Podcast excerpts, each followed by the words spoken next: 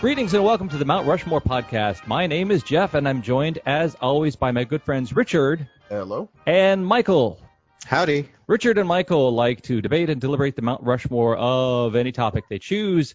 And this week, the they are going to be debating the Mount Rushmore of OMG visual effects scenes in movies. But they are enlightened and they are inspired and they love movies and they love effects films, but they are not um, knowledgeable experts. And because we wanted a knowledgeable expert, we brought in a gentleman who is a journalist in the visual effects industry. He's been covering the effects industry for quite some time, uh, effects and animation. He writes for publications including Cartoon Brew, VFX Voice, 3D Artist, 3D World, Sci-Fi Movie Maker, Thrillist, and his own website, which I've been following since its inception, uh, befores and afters.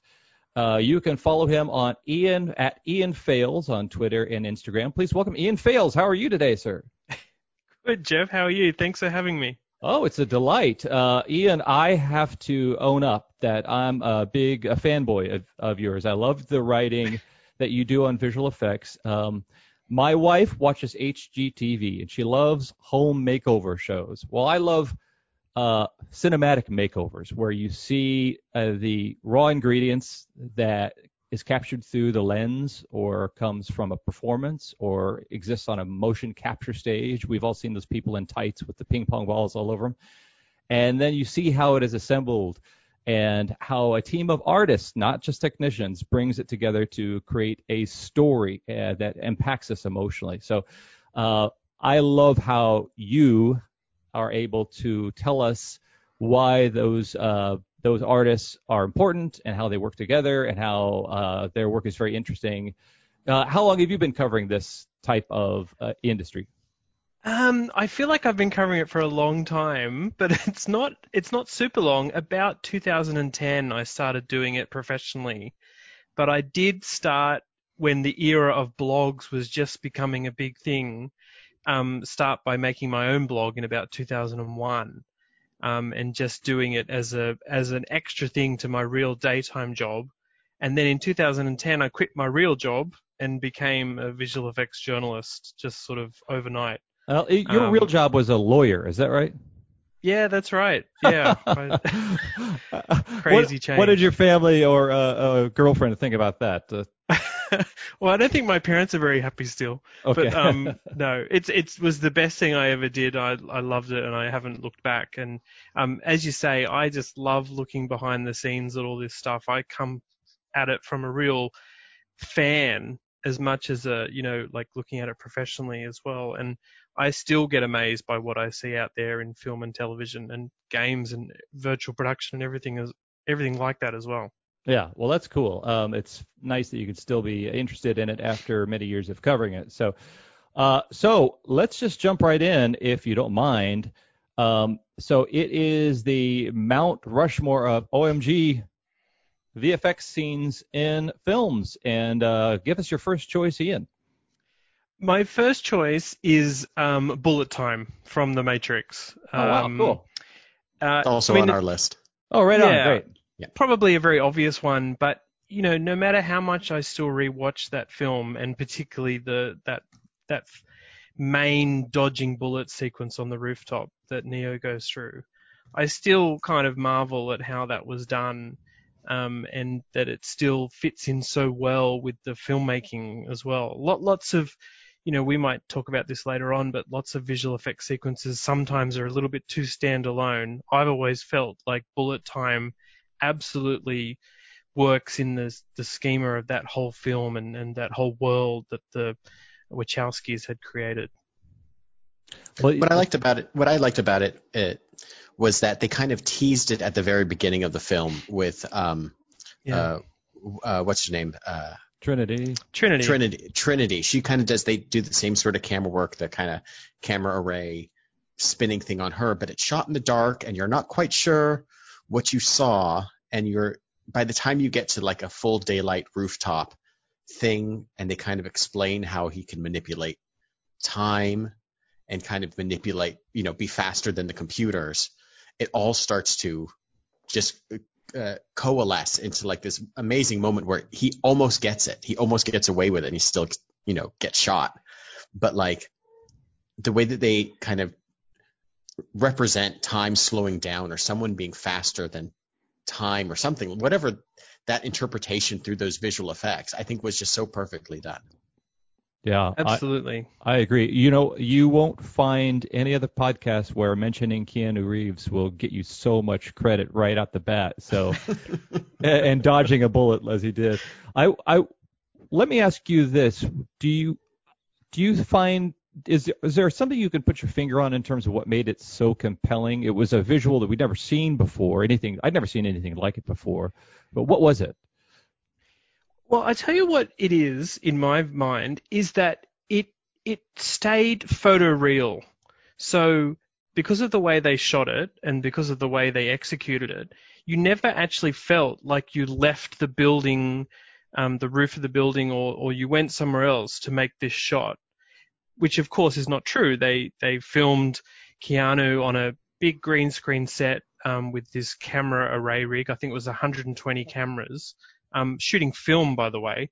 Um, and, you know, they were independently triggered. Uh, they had been pre-visualized, which means it had all been worked out before. Um, and when they had that, those still images, they were then able to use some relatively fantastical techniques, um, something called optical flow, to work out the in-betweens of um, of of of Keanu as he moved around. But it wasn't just that. There, there was actually a photoreal virtual background side to this as well. So back in 1998 or 99 when they were making the film, it was still really hard to model things photorealistically. And I don't think they ever really attempted to do that. They just used real photography of, it was actually shot in Sydney, um, Sydney backgrounds to to to make those backgrounds photoreal. So what I mean is the scene remained in the film and stayed very photoreal, which I think for an audience makes you you, you know something's going on on the screen, but it doesn't take you out of the movie. And as you say, it was it was some sort of imagery that you'd never really seen before, the the time slowing down. But I feel the biggest breakthrough was that you stayed in the movie. Yeah, who was it? I was listening to Phil Tippett or somebody was talking about CG is the thing that looks real but feels fake. And uh, mm. and whereas there are some practical effects you'll see in films that uh, look fake but feels real. You know it's really there and you know it's really happening. I think uh, that that effect felt looked at everything. I bought everything about it, and I will I say that. Some, yeah. Go ahead. I think something that, that also stands out about it is that it feels very much like a signature special effect. Like you cannot see that in another film and not think of The Matrix. I know that they've mm, like, yeah. you know, you've seen uh, parodies of it, but you can't see that happen and not be like, oh, I know, I know where that comes from. That came from this thing, and it feels very much like it is so iconic to that specific film and that specific moment that anything else that tries to do something similar is like, eh, well, you know, they did it already.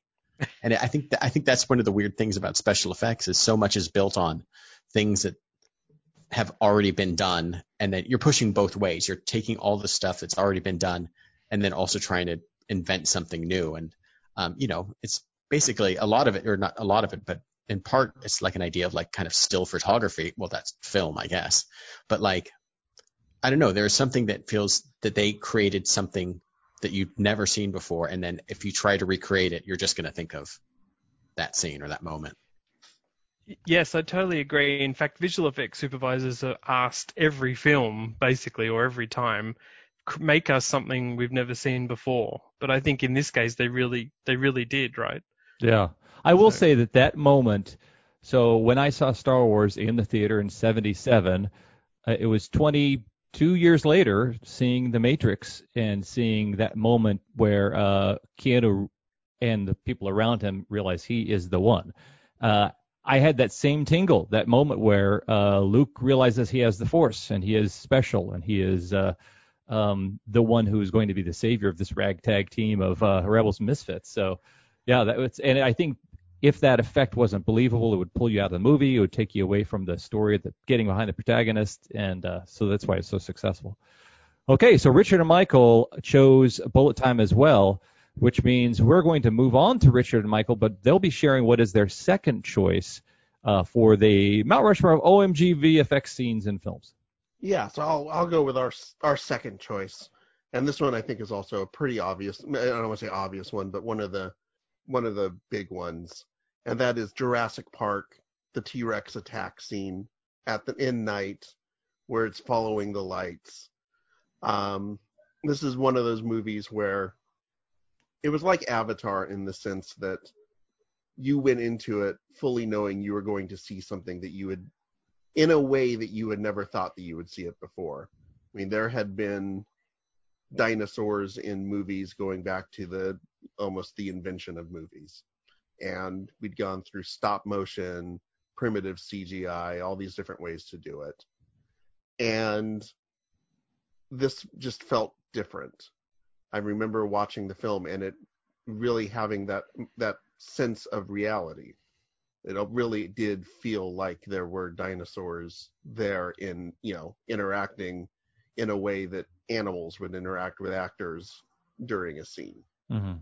So I it, I remember I just remember going to see Jurassic Park when I was in high school and being pretty jaded as a high school kid, like thinking, well, you know, I've seen pretty much everything you could see in a movie, and walking out of that and just with our friend, my friends, just being, can you believe that? That looked, that's unbelievable. Mm-hmm. Uh, Ian, uh, for your book, uh, Ian has a book which is available out on Amazon, Masters of FX. You do profile a gentleman named uh, Phil Tippett in that, and he is kind of renowned for those uh, dinosaurs in that film, unless I'm mistaken. Uh, did you get it, gather well, any insight? Can you share us share with us anything? Yeah, of course. And it, look, it's great you mentioned Phil Tippett. He was a big part of that film, but as many people may know, is his stop motion dinosaurs were originally what ILM ended up doing. So stop motion was going to be something that Steven Spielberg used in a big way in Jurassic Park, as well as Stan Winston's full-sized animatronic dinosaurs. And CG was really only going to be used to integrate them into the film and perhaps do some crowd, um, dinosaur crowds. But once Spielberg saw a test that ILM had done of a CG dinosaur, things just, you know, snowballed and basically Phil Tippett's um, stop motion dinosaurs were no longer part of the film. He stayed on famously as the dinosaur supervisor, which he often gets criticized for because he didn't do a great job of supervising supervising the raptors. But Dennis Muren was the ILM visual effects supervisor ah, okay. in charge of the, you know, mainly the CG work and the overall visual effects supervisor. Mm-hmm. But Phil brought what I feel is is this movement of dinosaurs approach.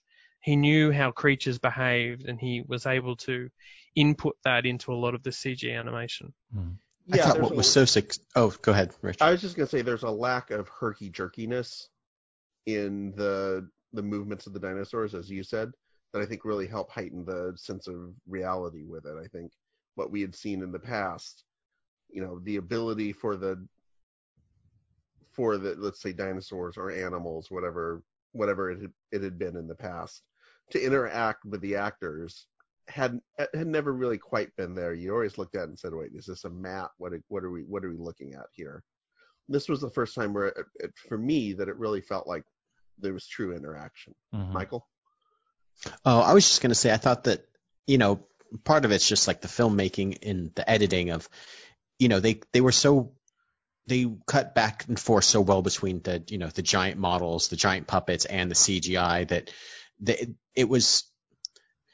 You're ne- I was never quite sure which one was which until you're like watching the making of behind the scenes documentaries that come with the DVDs. You know, once you once you get into those, you're like, oh, that one was the puppet, that one was the CGI you know, some of them where they're running, obviously, you know, they're not having a, a puppet run, but like some of the other, like some close-up shots with like the dilation of the eyes, you would have thought might have been like um, CGI, but those were just real puppets. and just a lot of the things that they just were able to blend the the two different disciplines. I thought was, um, you know, obviously it's it's amazing, and and I don't think the dinosaur movies. I don't think there's been a, a Jurassic Park movie that's gotten that's gotten better in terms of how it looks. I don't know.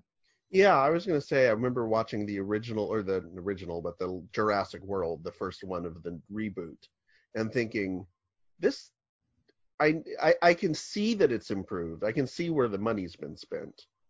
But it doesn't feel like it's been improved. I still feel as much of a connection, if not Mm. more, to the original Jurassic Park dinosaurs as I do to these wholly CGI productions today. There's something as well, Michael, on your point about you weren't sure which was practical, which was digital, or, or whatnot. It's really interesting, isn't it, when you go back and watch Jurassic Park from 1993, even though you know that these are practical dinosaurs maybe in that scene and then digital and you know it switches between them i feel like the way as you say it was edited and whatnot you really forgive it or you're Mhm. so sucked into the story that it doesn't matter at all. And in fact, there's that's a bit of a common theme with practical effects is that people have this love, I feel, and affinity towards them that they really, you know, are very happy to to have that in the movie. Jaws clearly is a big example of that. That thing looks like a rubber shark, right? But Yeah. we kind of love it and we don't care. I feel like a little bit the same with Jurassic, even though the dinosaurs were the practical dinosaurs were brilliantly done. Uh, that is a fun uh, mention is that Steven Spielberg, who directed you know the first blockbuster Jaws, where uh, the shark didn't work most of the time, so he didn't get to show it, and it seems like it became went from monster movie to psychological thriller because of the mechanical failures and shortcomings of Bruce the shark. So can you imagine Spielberg talking with the effects supervisor and saying, "What? I can actually point a camera at this thing? You mean we can actually see the dinosaurs?" Oh, I got to re-storyboard this whole movie. well, cool. That's a cool pull. Um, so I, what I love about this is that we're getting into um, and discussing all of these uh, um, sequences as components of visual storytelling uh, versus effects for their own, um, for just the sake of blowing something up or showing a spaceship or something like that. They're tools of a visual storyteller and, and uh, um, and used to elicit emotion and used to elicit an emotion uh, response from an audience. So super cool. So uh, Ian, at this point, you're going to let us know your second choice. Okay, I, I might just say that my fourth choice was actually Jurassic Park. Oh, okay. The right. rotunda end sequence where the T Rex takes on the raptors. Maybe Oh, we right. can come back to that briefly at the end. Oh yeah, for sure. Um, my number two is probably my favorite visual effects shot of all time, which is the mirror shot in Contact. Um, now, this is the one where young Ellie um, realizes her dad has collapsed, um, and she runs up in a Steadicam move. Um, the Steadicam is running in front of her um, up the stairs to the bathroom cabinet, and then somehow it becomes her running towards the bathroom cabinet, realizing you've been watching her in the mirror the whole time. And then she she appears, she opens the cabinet and um, grabs some pills for her father. It, it's a stunning shot. It's not a huge visual effects shot by any means, but the invisible nature of it is something that's always stayed with me so much over the years. Um, and there's actually a ton of visual effects in Contact, but that one is just one of the most clever ones that I've ever seen. Still don't always know how it's done, even though I've interviewed several times the visual effects supervisor and compositor behind that Hmm. shot, and I, I really love it. Is it because we when we see a dinosaur, uh, we don't have one of those in our house where we all have a mirror in our house? I, I I think those things. Uh, we we interviewed a um, a practical effect, practical and makeup effects uh, artist named Dan Crawley, and he was uh, speaking about the challenge of doing an old age makeup as opposed to doing a fantasy creature makeup. Uh, not none of us have ever met Skeletor, but we all have an older relative, and we can uh, and have met older and aging people before. So the fact that the, everyone has a mirror such as that in their home and that they did not uh, see the effect coming, that must be one of the reasons why it was so impactful.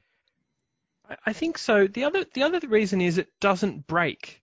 So this is another classic challenge with visual effects shots is that you're shooting an actor for a scene and then you go to the visual effects shot and it's often a cut it's often Yeah. shot on a blue screen it's often you know got some sort of cg in it that looks different than what was shot on set or in on the stage this one it's absolutely part of the long steadicam view of of young Ellie running to the bathroom cabinet um, and even if you watch this shot 20 times in a row, it's almost impossible to see where it starts being her running and starts being the reflection. Mm-hmm. Well, uh, you know what? I think we're at our halftime right now, and I'm going to use this opportunity to shill for Ian. Uh, Befores and Afters has a blog post about that uh, mirror effect shot in Contact, and it also has a post about the uh, research and pre-visualization done for the Bullet Time sequence. You can go back and dig deep into some, uh, uh, basically pick your favorite film and go back and look and uh, find some stories about the making of the visual effects. And there was also some retro uh, uh, posts. So we all know that many of the contemporary visual effects are done uh, using computers, and so uh, that has changed from the past where there were all kinds of sets and and foreshortening and magical practical effects that uh, uh, were uh, really compelling and interesting. So kind of these days, a lot of it's done in a computer, but it's fun to go back and see some of the, the retro effects and the practical effects. Um, I, you can also, since we're at a halftime and we're shilling a little bit, you can also do what I did and go support uh, befores and afters out there on Patreon. I just signed up at the five dollar a month level, and I'm already seeing some really cool things. Uh, uh, Michael Winfield on our show is a big Star Wars fan, and there is a how they made Rey and Chewie sink into the sand for Rise of Skywalker, which is actually kind of hilarious. Some stuff uh, about how they did that in, in a surprisingly uh, lo-fi way, DIY kind of way out there in the desert. So that was uh, pretty neat. So. Um, I'll have to check it out. yeah, check it out. So, and while we're at it, I might as well plug myself and our podcast and uh, Richard and Michael. That is uh, the Mount Rushmore podcast. You can join the dialogue of the Mount Rushmore podcast out on Instagram, Twitter, and Facebook. You know what? You can actually guide the future of the Mount Rushmore podcast by suggesting a topic. Past suggestors have become guests on the Mount Rushmore podcast. Uh, you could also listen to this podcast right now and let us know what your favorite VFX scene is that made you OMG and post it out on the Facebook or Instagram or Twitter and let us know what we missed. Um, please do us a solid and download, rate, and review past episodes on your podcast aggregator of choice. We're out there on all of them. And then uh, share it with a friend. Uh, it's a great way to let them know about something rad that you like, uh, like this. So, dudes, it's so rad. It's so rad. Um, so awesome. So we are back. Uh, now we've flipped. So it's Richard and Michael letting us know their third choice. Well, um, the third choice that we have is this is a movie that I just adore. And listen, it's one of the most iconic sequences in movies. And of course, that's when um, uh, Atom and Real Steel is fighting Zeus. Oh, And um, Atom's voice modulator is damaged. And so Hugh Jackman, as Charlie, Oh. has to uh, rely on his visual shadow function. Of course, I'm not talking about that movie. um, the only special effect in that movie is how they kept a 11 year old boy in a white tank top. Yeah, That seemed very strange. that's that's very very, strange. bizarre. No, um, it's a movie I actually do adore and love, um, and it is uh, strangely another Wachowski movie, which is the final race in Speed Racer, Oh, fun. which is uh, I just rewatched it um, in preparation for this, and actually when when I was thinking of like this topic of OMG, like this is the like I think the last movie, even though the movie's nearly a decade old, that or even older, 2009, I think. 2008, 2007. Holy shit! Uh, movie where I was like just literally almost crying at the end watching that final race. The way that the racetrack turns into like this checkerboard, psychedelic, uh, kind of comic book animated, uh, reaching this, you know, event horizon level that matches like the retelling of the story so far.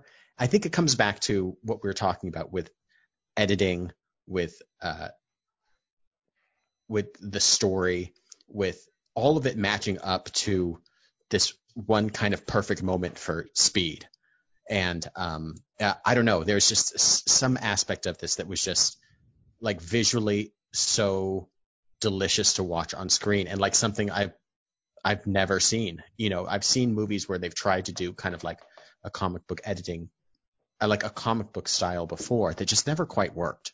Like uh, Ang Lee's Hulk, where they tried Oh, to do yeah. a lot of like paneling, but I, there's something about Speed Racer and something about this final scene where uh, his journey kind of has a very Luke Skywalker, Star Wars esque, you know, finding the Force and ac- accomplishing his goal and winning the race, which is I think just perfect. That's a fun pull. I haven't I haven't spoken a word about Speed Racer since I saw it in the theater. I haven't I have not Huh. revisited it. But yeah, it does very much succeed at at taking the style of the animated cartoon, which I was a big fan of, and amplifying it and adapting it and honoring its roots, yet making it cinematic for today's audiences. That's a fun pull.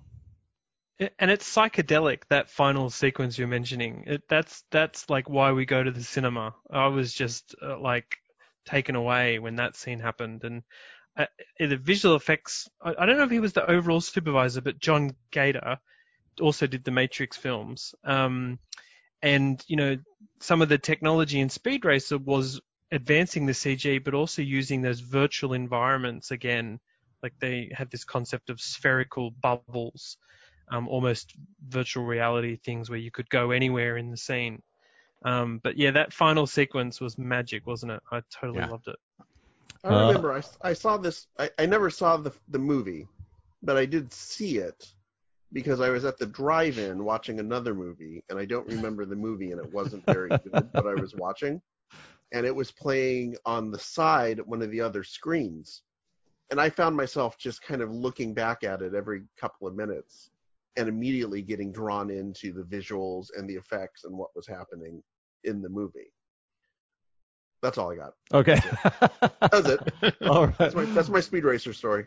Michael, when you said speed, as in the first name of Speed Racer, I thought you were going to trigger Ian because he is a Speed super fan. Stan. Yeah. Ian, what is it about the film Speed that uh, is so compelling for you? Well, it came out in '94. I was 16 years old, um, and I was just getting obsessed with filmmaking. You know, I, I didn't follow that path until a few years later, but watching Speed, I just realized was such a masterclass in action filmmaking. And then a few years later, when eBay started, I just got on the bandwagon of getting speed memorabilia from eBay.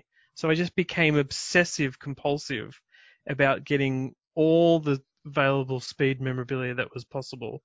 And I think I cleared the decks of eBay of this memorabilia.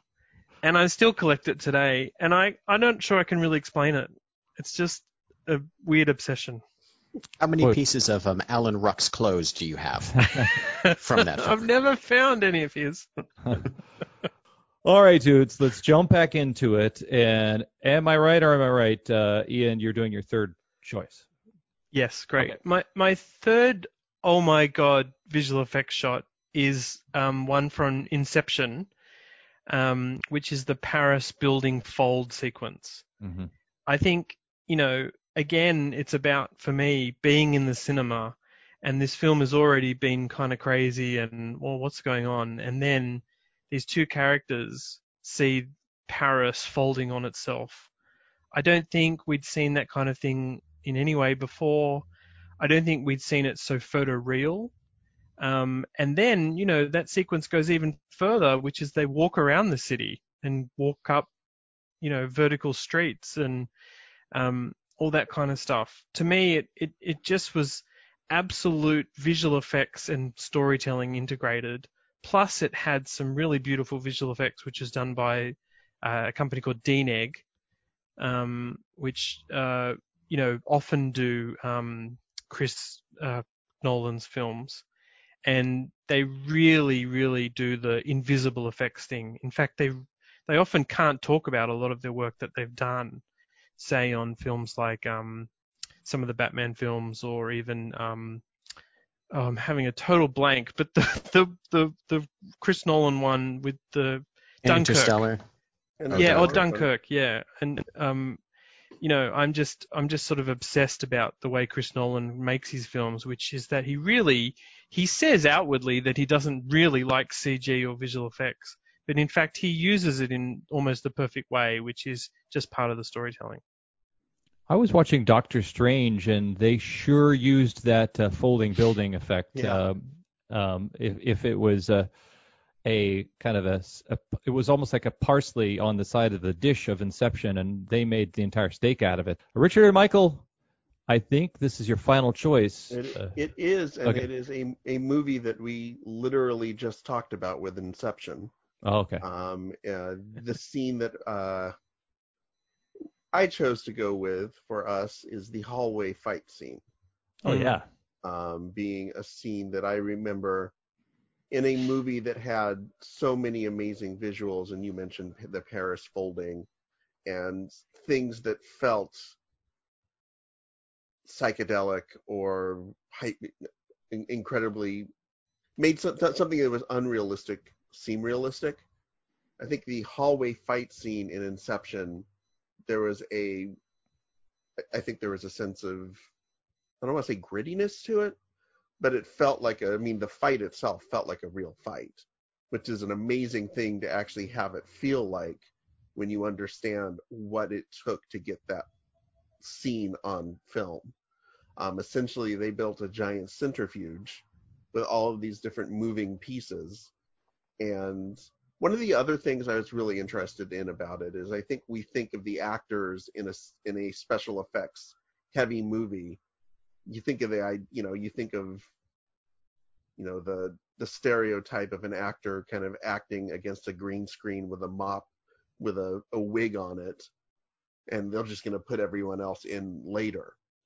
And in this case, uh, Joseph Gordon-Levitt really he spent two weeks learning how the whole centrifuge set worked and learning how the wires would work so that he would be able to not just hit go from point A to point B and hit his marks, but to be able to do it fluidly and really to understand how how the technology worked. And so it really made him sort of a an integral part of the the visual effect. So he went beyond just being an actor and he really was part of what part of what you were seeing. Yeah. I think th- this being like uh, something that was a bit more practical also speaks to the nature of the film. That you know the posters and the visuals you see in the you know in the trailer are something that's so mind blowing that you assume that everything else they're doing is also uh, digital or you know in in some way you know you know obviously it was CG modified if they're removing like a, a wires and things like that, but the practicality of these sets um, I think is, you know, one of the really underrated things about like really, you know, real like professional filmmakers that have this this love of doing something practically if they can. Like I think of um, like in the Lord of the Rings trilogy, so much of that was just done with just um, you know actors in the same room. They're basically the same size, but they're just shot at you know 25 feet apart with a camera set up a certain way and being foreshortened and they're all like visual effects. They're all these tricks of the camera and tricks of the eye. And you know, it's it's that blending of not knowing what is real, what is CGI, what is you know, they're all special effects in some some manner. It's all just Mhm. trying to fool the human eye into thinking, "Oh, I believe everything that I'm seeing within this rectangle." And, I think I think in something like Inception, the the cleverest thing is that multiple techniques were used. Like Mm. there is plenty of CGI. There's miniatures. That hospital fortress um, um, destruction is a miniature. You know, the the wire removal in the scene that you've mentioned is incredible. I mean, seamless. Sometimes you can sort of feel that there's been something done, but there I couldn't. Um, and then, you know, uh, uh, there's there's just slow motion photography that's just part of that whole effects side of things. Um, I feel like I want to go out and watch the film again right now. With that, I think we take you now to the rotunda uh, scene in Jurassic Park. Am I right? Yeah, that's my fourth one. And um, just like when I saw the first Brontosaurus or when I saw that nighttime attack in Jurassic Park, this this scene blew me away um, because you're you're super close up on the T-Rex in this sequence. It's just insane. It seems to show that ILM was super confident about what was going on, and so was Steven Spielberg that they'd be able to pull this off. Um, I, I don't have necessarily many technical details to share about this scene, but there's a few fun things that people might not already know. I don't know if you if you go and rewatch the film, there's a point where the T-Rex actually bites one of the raptors, and there's a missing frame. In ILM's render, they for some reason one of the render frames of the raptor disappears, and it actually disappears out of the T-Rex's mouth. So go ahead and rewatch the film, and you'll see that in there. Um, that's one cool story. The other thing is that there was this famous um, blood memo between Steven Spielberg and Phil Tippett, who was, as I said before, a consultant um, on the dinosaur work. And he, Phil Tippett, is sort of famous creature guy, really wanted some gore and blood in that sequence. And he kept sort of writing to Steve Spielberg via memos and would get these answers back saying, no blood, no gore, you know. and so it was a bit of a to and fro. And I think there is a bit of scratch blood and that sort of thing in the final sequence. But um, that was something I did write about um, in one of my befores and afters stories. So um, look up Blood Memo, and you, it's a sort of fun recounting of that with the actual memos as well, which I think is really cool. I just watched again. I think Chris Corbould is that his name? Uh, was that the? Did I say the name correctly? He's a practical special effects supervisor. Yeah. Yeah. Yep. So I just watched again um, uh, Captain America, the first Avenger, the first Captain America film, directed by Joe Johnston, and I didn't know Joe Johnston was an art director, designer on the original Star Wars saga.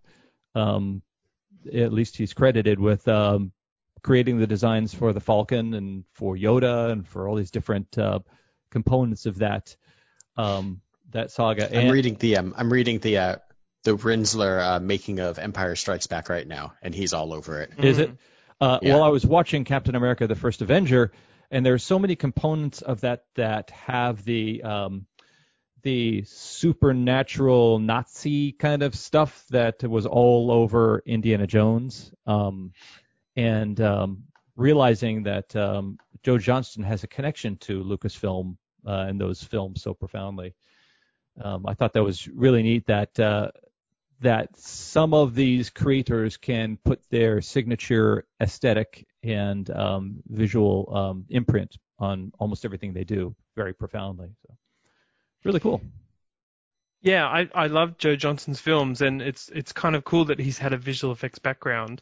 There's actually there's a there's a bit of a strong history in visual effects artists or supervisors wanting to get into directing. Not all of them have been successful, but um, even James Cameron started out as a matte painter, mm-hmm. you know, before he became a director. So um, I think a lot of visual effects people want to be yeah. you know, behind the camera. Yeah, was David Fincher a ILM guy? He was a camera person at ILM as well. That's correct. Mm-hmm. Yeah. Yeah. Cool. Okay, gentlemen. So thank you so much for uh, uh, chatting about this topic. I want to thank our guest Ian Failes. I want to remind people that they can go to uh, beforesandafters.com to find an entertainment a storytelling site that uses visual effects as an entryway into uh, fun and compelling discussions about the magic of of um, cinematic visual storytelling, the magic behind it, and it's not just nerdy, um, you know, green screen stuff about CGI. It's it's about magic tricks and the visuals uh, that are created by uh, this group of artists that come together to uh, really blow our minds when we sit down uh, and lend our, our eyeballs to the screen for the for the story to come alive in front of us. So, uh, Ian, what's what's up for you? What's anything you want to promote or anything going on right now? Um, I really love to see films get back into cinemas. then I'd have more to write about. Um, no, but you mentioned the Patreon. That's really great of you, and thanks for the support. That that's been a really fun way for me to connect with readers. And there's a ton of bonus content on there that I also love doing. Um, that um, if you check out the Patreon, you can see. So Cool. um, yeah, Cool. that, that I'd love to dig that. Uh, I will say, even though the topic was uh, OMG um, uh, VFX sequences in films, uh, the time has never been better for uh, VFX in television, and uh, so there's so many great series that Dean covers. There's um, uh, The Mandalorian. We see stuff about uh, Westworld. We see stuff about a lot of uh, stuff that we see on television. I think you might have covered Doctor Who in the past. I'm not quite sure. It definitely um, um, Game of Thrones too. So there's a lot of great stuff to follow that isn't even a movie.